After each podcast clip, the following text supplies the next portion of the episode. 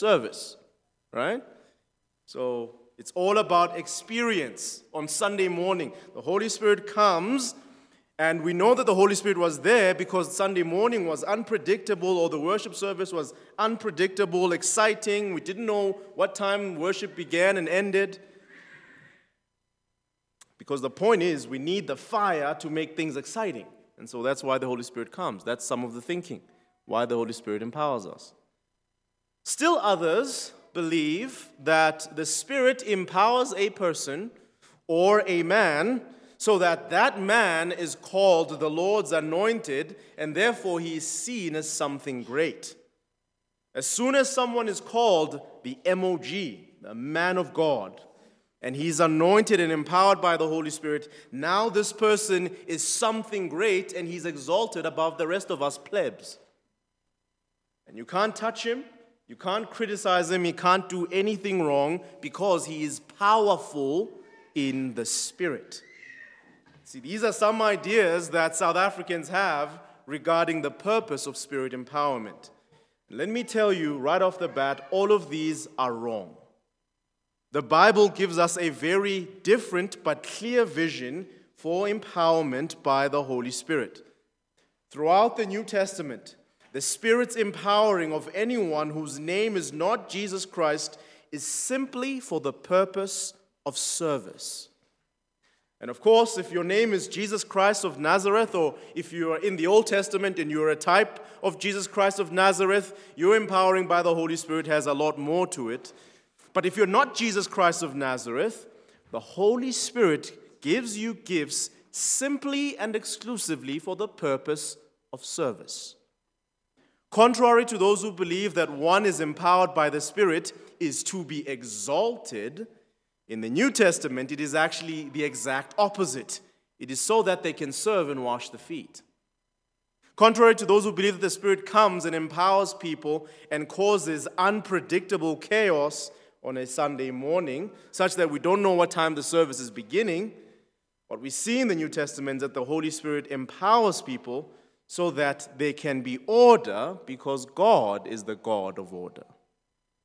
See, friends, if you're empowered, if you are gifted by the Spirit for any work, it is so that God's people can benefit and God can be exalted in their hearts, not you. The text in front of us really thrusts this reality into our faces in a very fresh way. The missionaries that we've been following, Paul and Barnabas, are being tempted here with an exaltation because of the Spirit's empowerment in their lives. They are being tempted to become something, they're being called something, but they respond in a way that we should all respond. They, they become an example for us in the way that they respond. They say that they are not only men, but not only do they say that they are not only men, but they show us by their actions that they are indeed servants. So we're going to look at this text under two simple headings. Heading number one, not deities. Heading number two, servants. Look with me from verse 8 of Acts chapter 14. And in Lystra, a certain man was sitting powerless in his feet, lame from birth, who had never walked. This man, while Paul was, this man listened while Paul was speaking.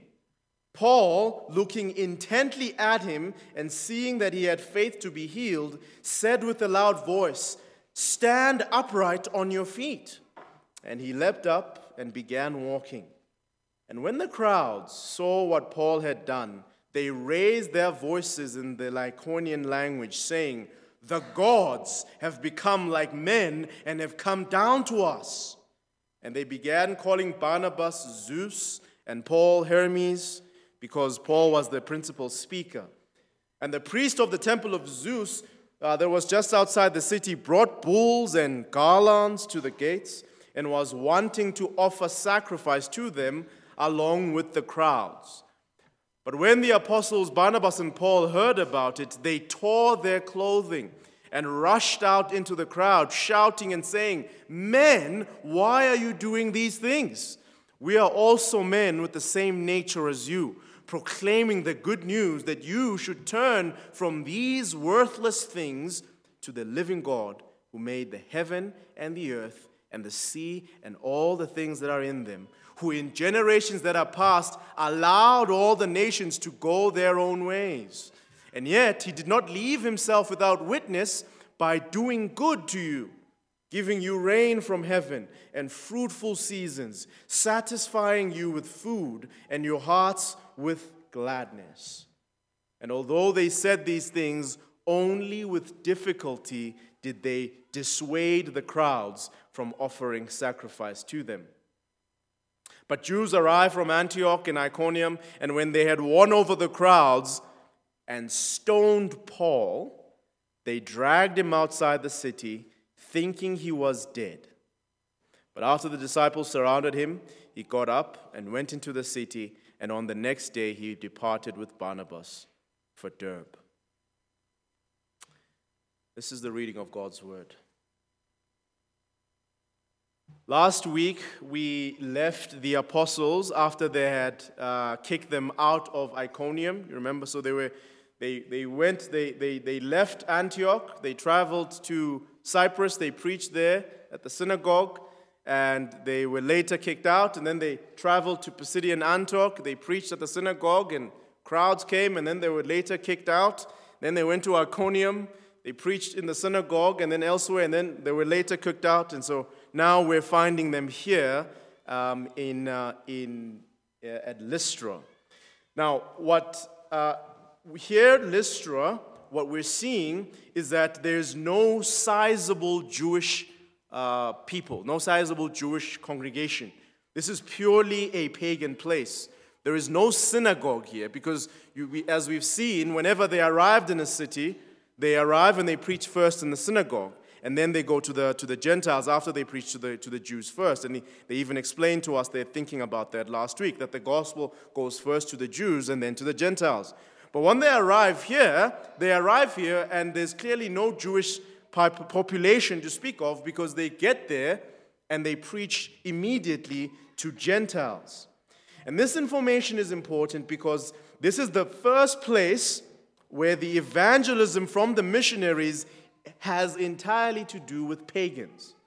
You understand what I mean by pagans? Pagans, that is, people who, who have no connection with the Israelite God, people who worship other gods.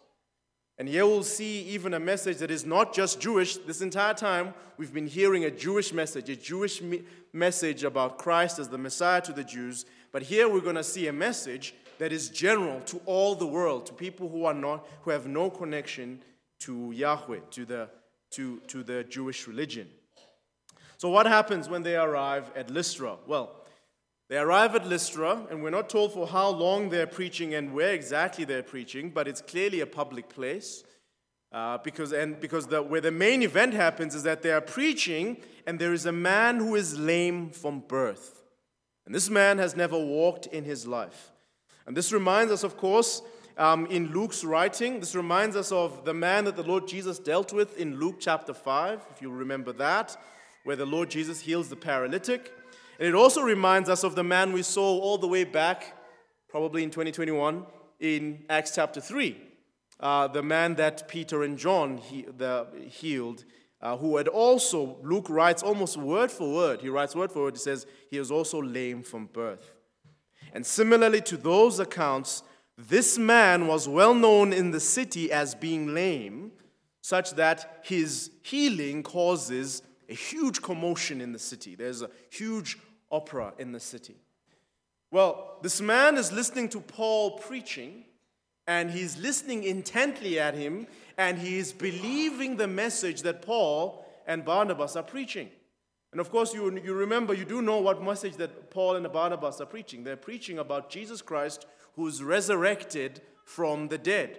And so he's looking at him, he's looking at them preaching this message, and he's believing this message.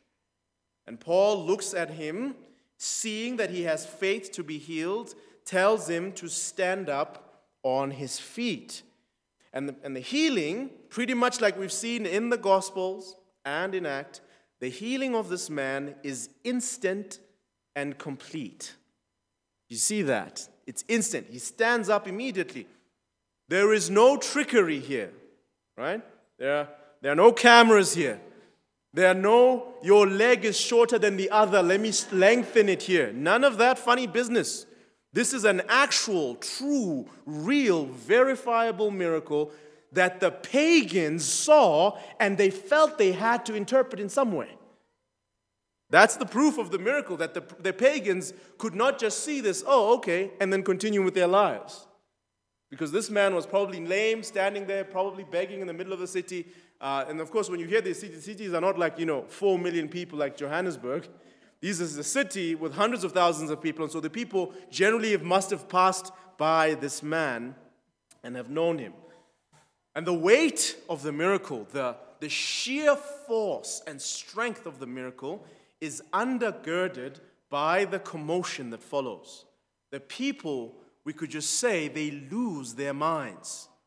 The people can't handle this. This is amazing. Never seen something like this, and they lose their minds at what they're seeing.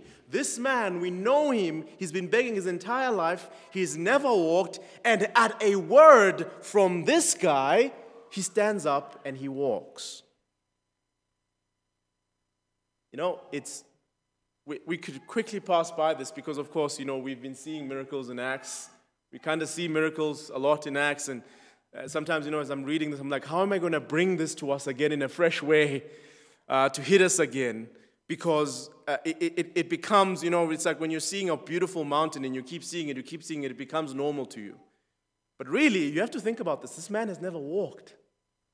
And this man has been sold lies by all kinds of pagans and probably all kinds of black magicians. Oh, sorry, black magic practitioners. I didn't mean to say black magicians.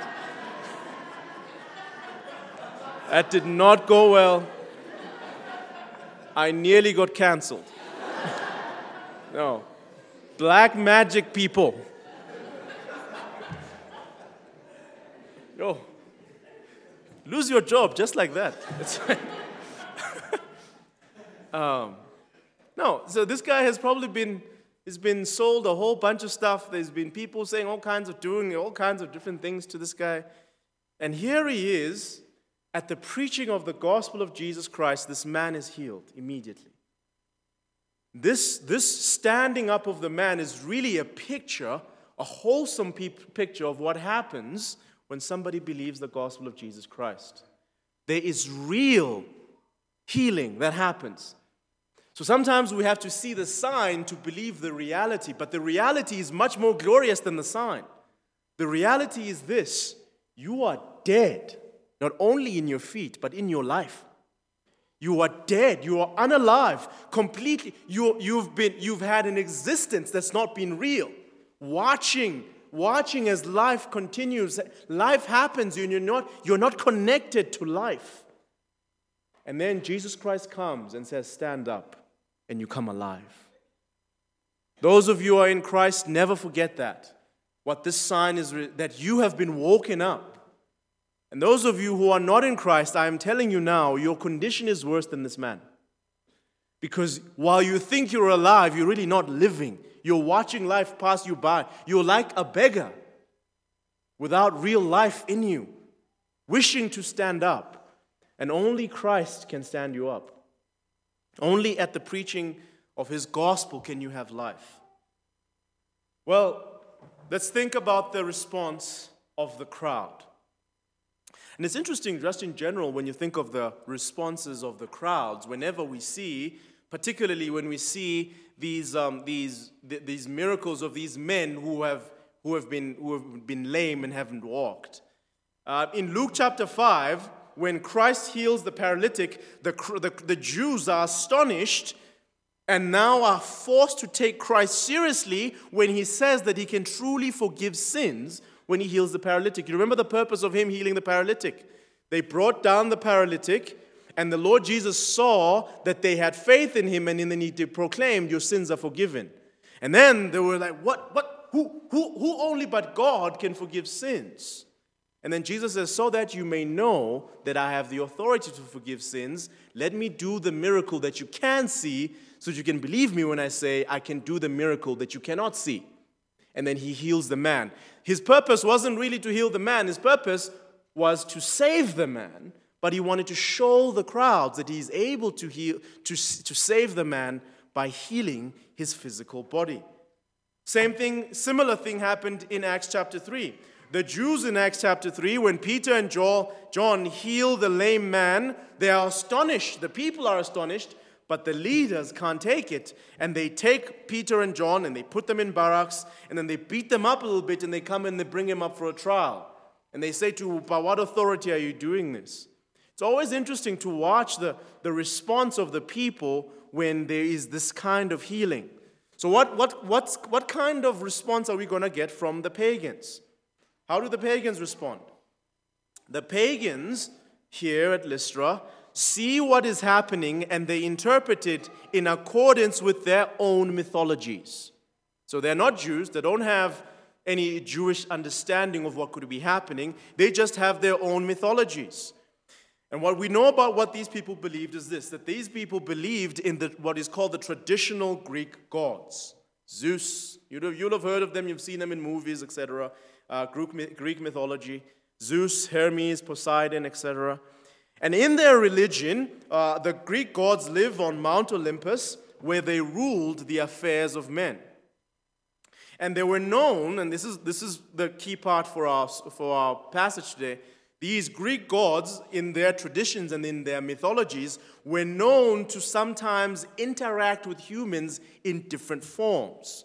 They'll sometimes come as a goat, sometimes come as some kind of animal, they'll sometimes come down in some kind of, in some human form, but they will always interact with, they will interact with humans in certain ways.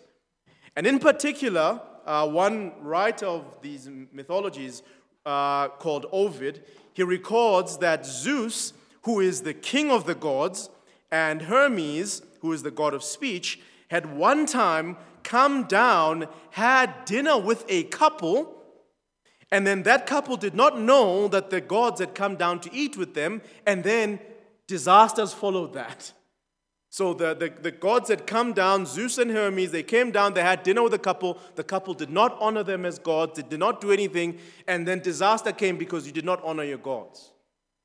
So they assume that this miracle is being done by their gods, and Paul has to be Hermes because Paul speaks more, and Barnabas is then Zeus.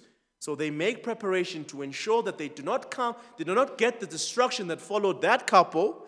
They make preparations and say, Let's worship you. We are recognizing you have shown us that you are here, our gods, Zeus and Hermes. We know that you are here, so we're going to make sure that we worship you. And this process of trying to worship them takes considerable time because even the priest brings a, a bull, brings bulls for the offering. And he also brings garment, garlands to bring to the, to the gods. And the reason that it takes so long, such a long time, before the apostles understand what is happening is because of what Luke says there. They are shouting and saying all these things in, in the Lycaonian language. So the apostles don't understand what's happening.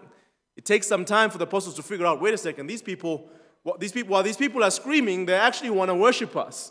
It's only when they, they see the, the, the, the, the priest come with, with, uh, with the bull and they see that, wait a second, this, these people are about to sacrifice to us that they catch on and they try to stop what is happening. It's when they see that we are being worshiped that they, that they, they catch on.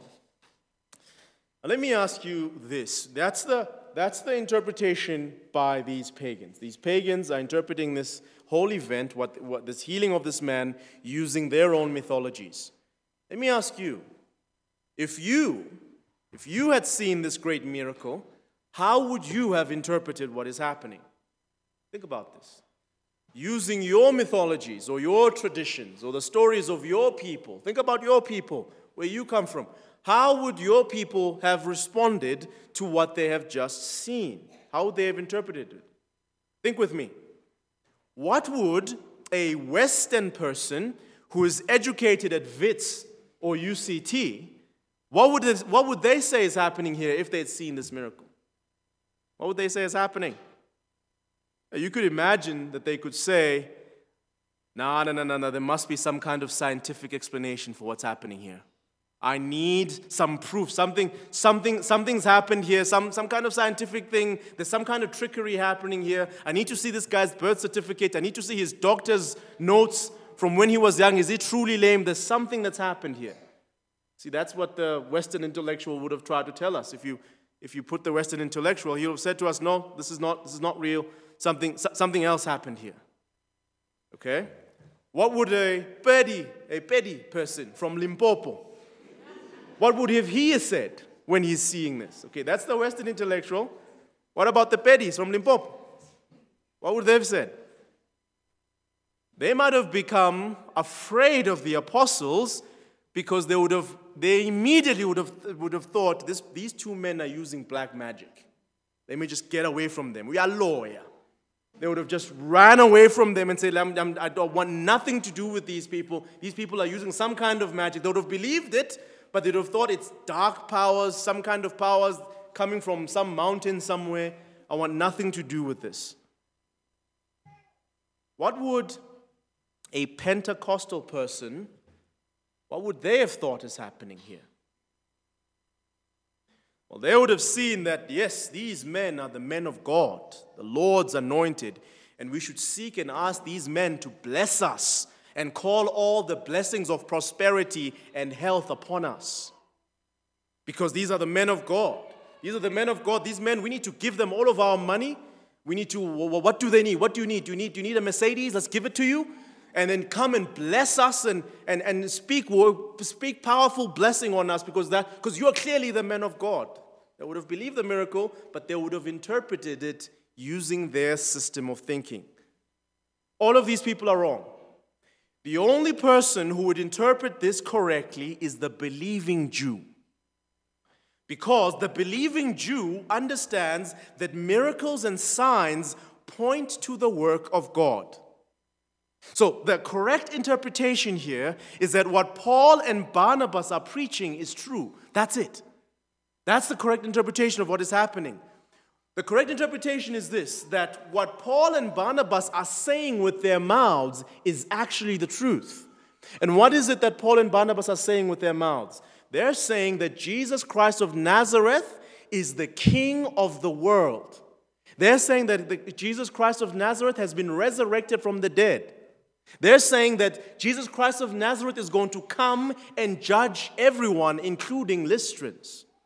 And so, to authenticate them, that message and to show that that message is true, God gives this miracle.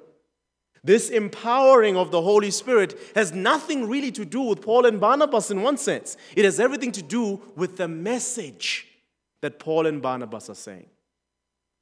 That's the only correct interpretation here. See, friends, everybody is going to come and interpret what, they, what they've seen here with their own traditional lens. And all of those people would have been wrong if they did not give the interpretation that I've just said from the believing Jew. It is crucial, therefore, friends, for you and me to have a biblically faithful worldview. Why is it that I'm singling out the, the, the, the, the, believing Jew as the only person who can interpret this thing correctly? Why? Is there something special with the Jews? Is something to do with their minds? Are they wiser than everybody else? No. It's because of what the Apostle Paul says the oracles of God have been given to them. God has given his self revelation to the Jews first. God has spoken, he has revealed. Everybody else, in one sense, is dealing with natural revelation, things that you're seeing and trying to make sense of it. But it is only through the Jews at this time, at that time, that God has spoken and delivered a word. And so it is only through them, through that word, that we can actually find out what the truth is. So it's the same then for us. We need to go back to the word, the word that has been given to us. That is what we ought to use and have that as the lens by which we interpret the world. Do not interpret the world primarily by your traditions. Do not interpret the world primarily by the ways of your fathers. The ways of your fathers might have some truth in them, but the ways of your fathers must always be tested against the living word of God. And I want to push this point a little bit further, friends. Christians talk a lot about discernment, and we should discern things, true.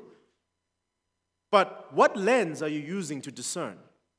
When we talk about discernment, we, we talk a lot about discernment, but, but what lens are you using to discern things? Are you using your gut? Just, just are you using your gut? Just it's a in my gut, I don't feel this. Is that the lens you're gonna use? You use your brain, the way that you're able to put things together. Well, it's just logically for me, this does not feel logical, so therefore I'm not going to go there. Is that the highest standard, the highest authority to use to discern something? I, I don't like this. I'm not, I'm, not, I'm not a fan of things going in this way. Okay, so your likes and dislikes are the test for truth? Your feelings? Is that what we're going to use? No. No, no, you know, I, I, just, I just don't feel that God would, would have me unhappy. I just, I just don't feel that God would have me walk this road that's really rough. I, as I'm trying to discern the situation right now, this is the devil's doing. God would never take me through this hard situation. Oh, really? No. See, friends, we need to have a biblically faithful worldview so that we can test the things that are around us and not be motivated by fe- and not and not interpret things by feelings motivated superstition. There is a superstition that is fueled by feelings and your gut.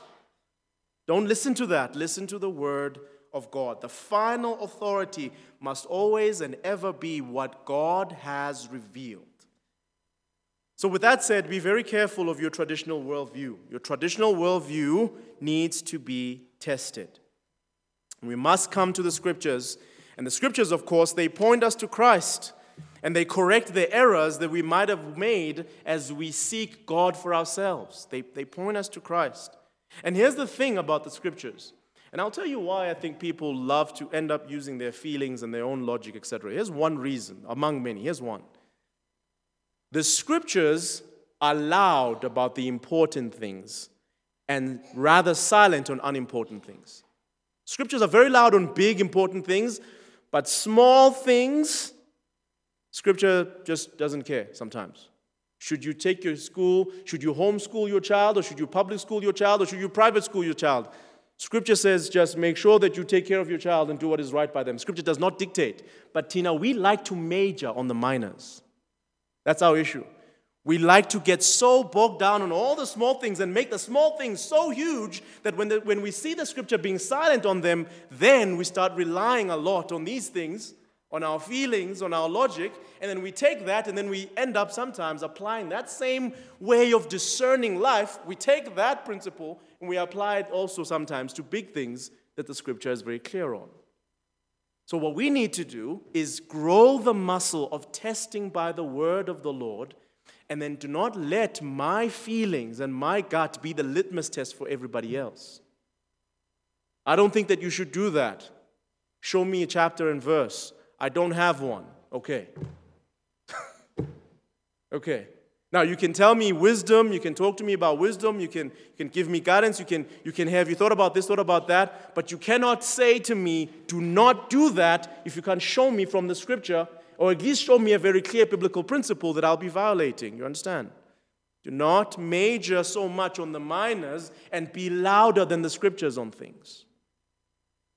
Be very careful of your traditional world view. All right, so how do the apostles respond to this, to the, to the response of the pagans. Look at what the apostles say in verse 14. They, they tore their clothing and they rushed to the crowd, shouting, Men, why are you doing these things? We are also men with the same nature as you, proclaiming the good news that you should turn from these worthless things, this worthless worship, this worthless worldview. Turn from it to the living God who made the heaven and the earth and the sea and all the things that are in them, who in generations that are past permitted all the nations to go their own ways. And yet he did not leave himself without witness by doing good, giving you rain from heaven and fruitful seasons, satisfying you with food and your hearts with gladness. Well, the apostles say, No, people, we are men like you.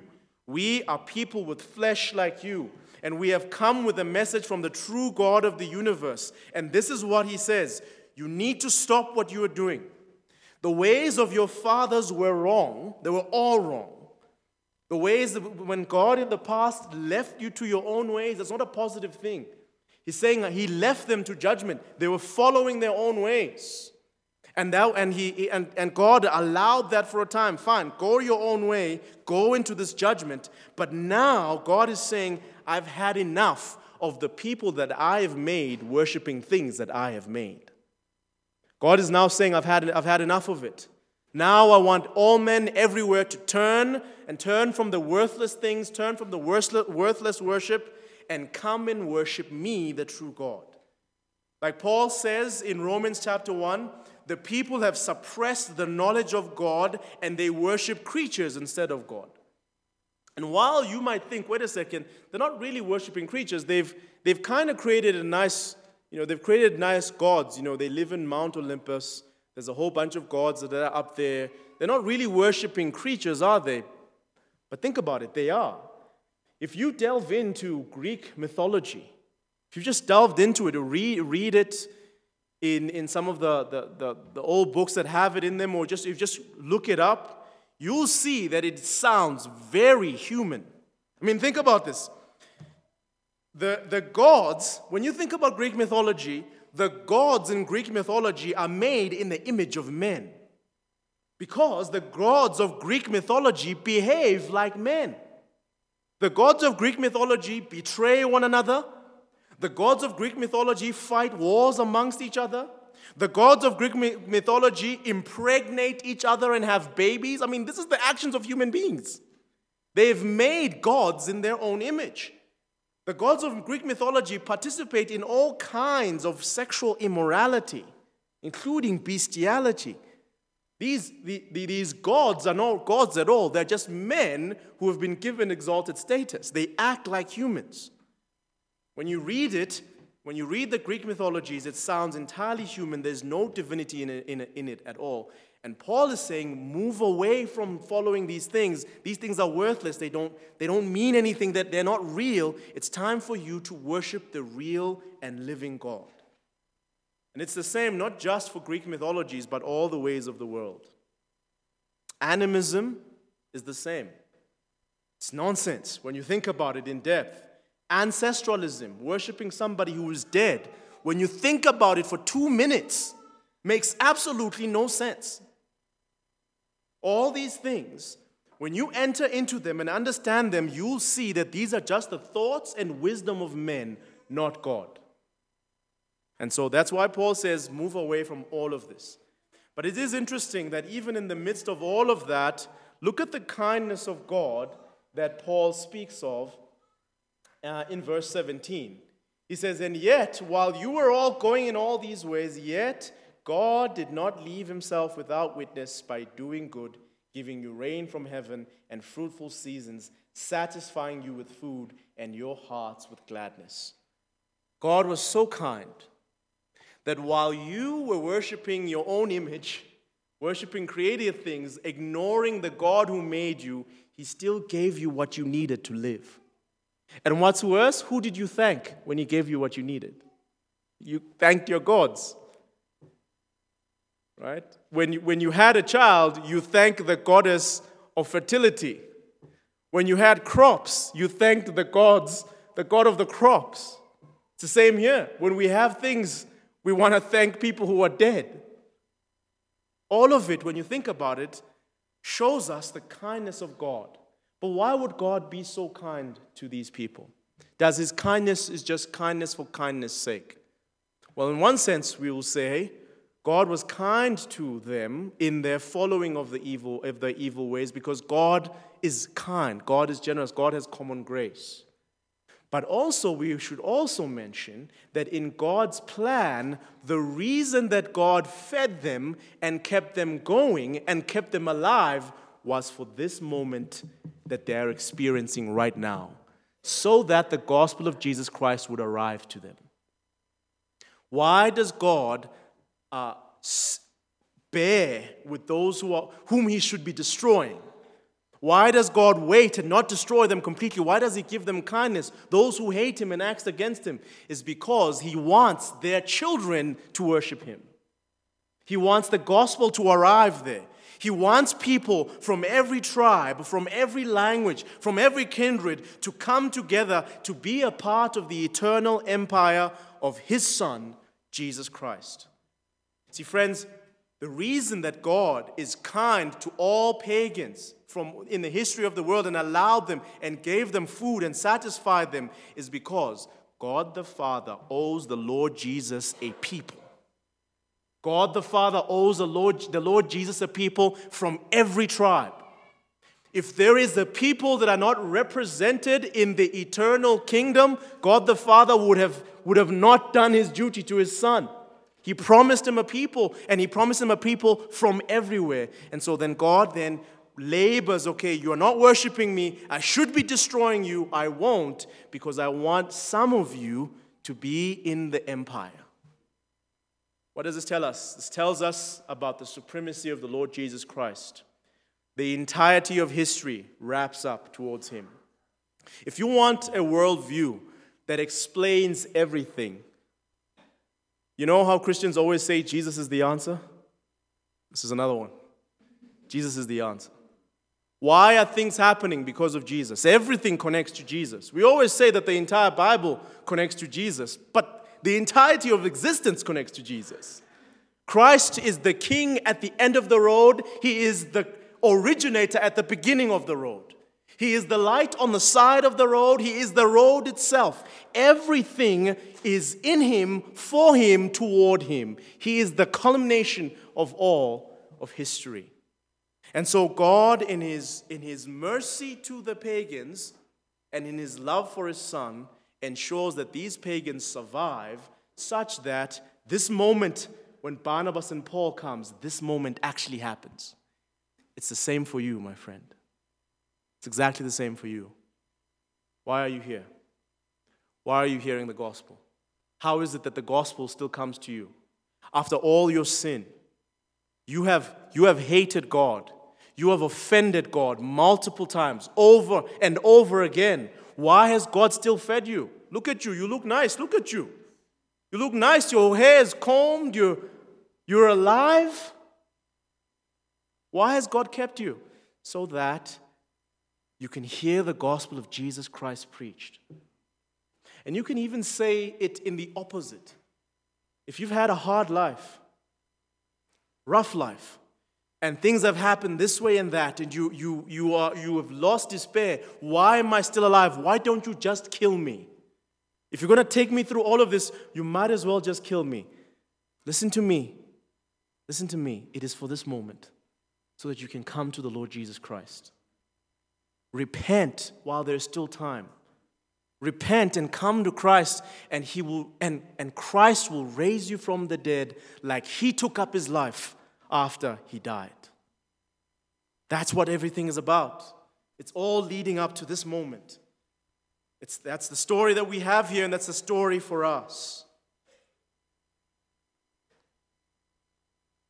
Well, in briefly, we have to come to the table. So, briefly, the people don't like this response. The people are, are very unhappy about what he is saying. So look at what, look at what they say. Uh, uh, in verse 18, and although they said these things, after the apostles said these things, only with difficulty did they dissuade the crowds from offering sacrifice to them. But Jews arrived from Antioch and Iconium, and when they had won over the crowds and stoned Paul, they dragged him outside the city thinking that he was dead. But after the disciples surrounded him, he got up and went into the city, and on the next day he departed with Barnabas for Derbe. I want you to think about what's happening here. They don't like his response. The, the, the, apostles are saying, Don't worship us, and they fight with them. It takes difficulty to stop them from worshiping them.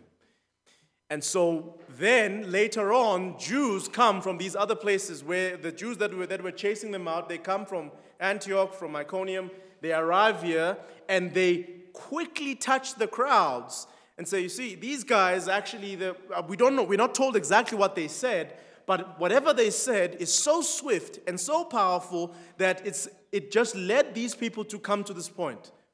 If you won't let us worship you, we'll kill you. That's what happened. Okay, you won't let us worship you, we'll kill you. This is, look at what, this is what's happening. What, what do you think these guys said when they came to them from Antioch and Iconium? They came to them and they came, and, and I want you to listen and think about who it is that's coming. The person that's coming is Jews who know the truth. And they are coming to people. They're, they're coming to people who are dead in their sins. They're coming to people who they would not even eat with. These Jews, when they're coming to these, these Gentiles, they'll never eat with them. They don't, they don't even think about their personhood. They call them dogs, but for a purpose, they will use them and rouse them up as a crowd in order to eliminate this enemy that they have.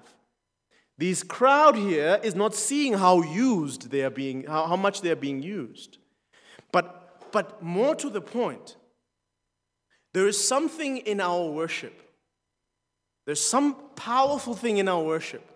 When we want to worship something so bad, this shows us that we will do anything for the gods that we have.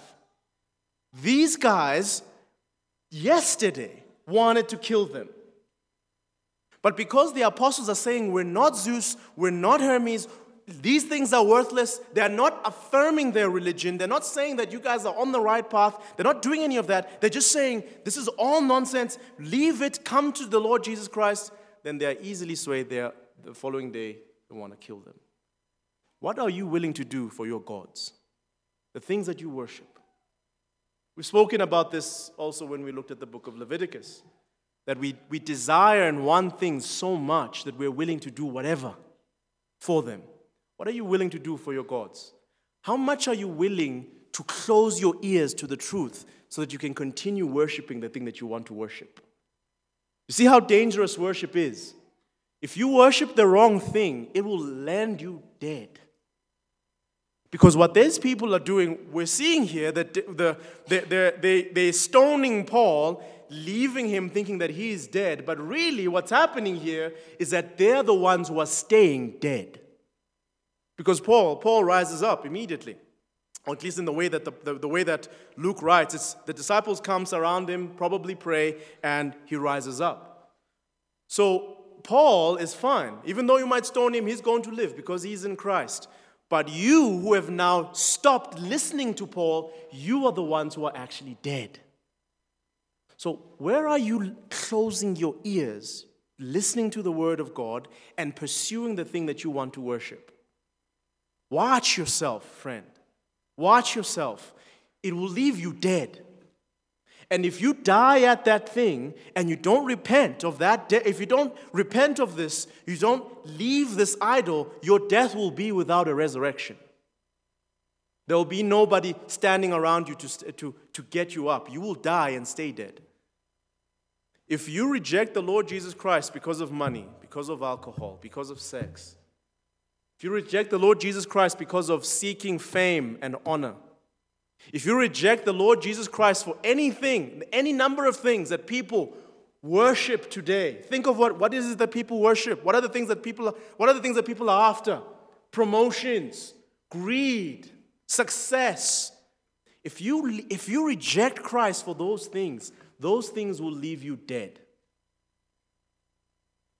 Repent, friends. Repent and come to the Lord Jesus Christ while there is still time. Repent of these dead things, of these ways of your fathers, of these ways of the people today. Repent of them. They have no life in them, they are just a fleeting vapor. The only thing, the only place where there is life in Christ is in Christ. The passage begins with a lame man whose legs are healed. It ends with a dead man who's resurrected. Did you see that? This little story in Lystra. There's a lame man who rises up, and there's a dead man who rises up.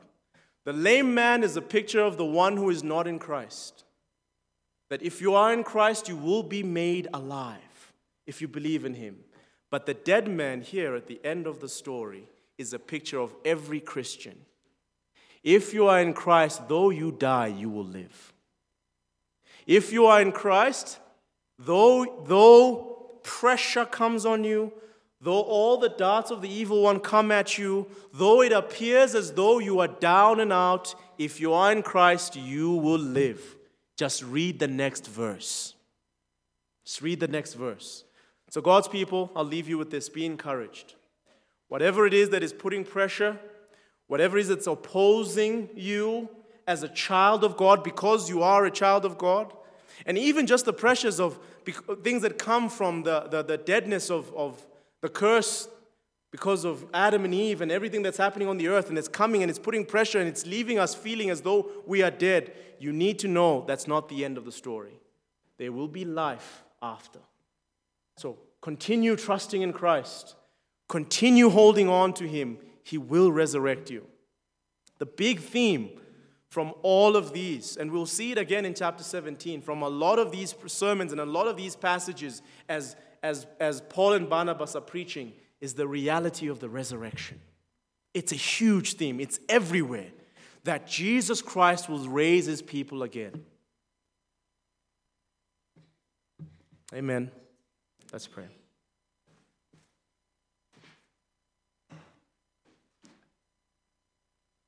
You will raise us again, Lord.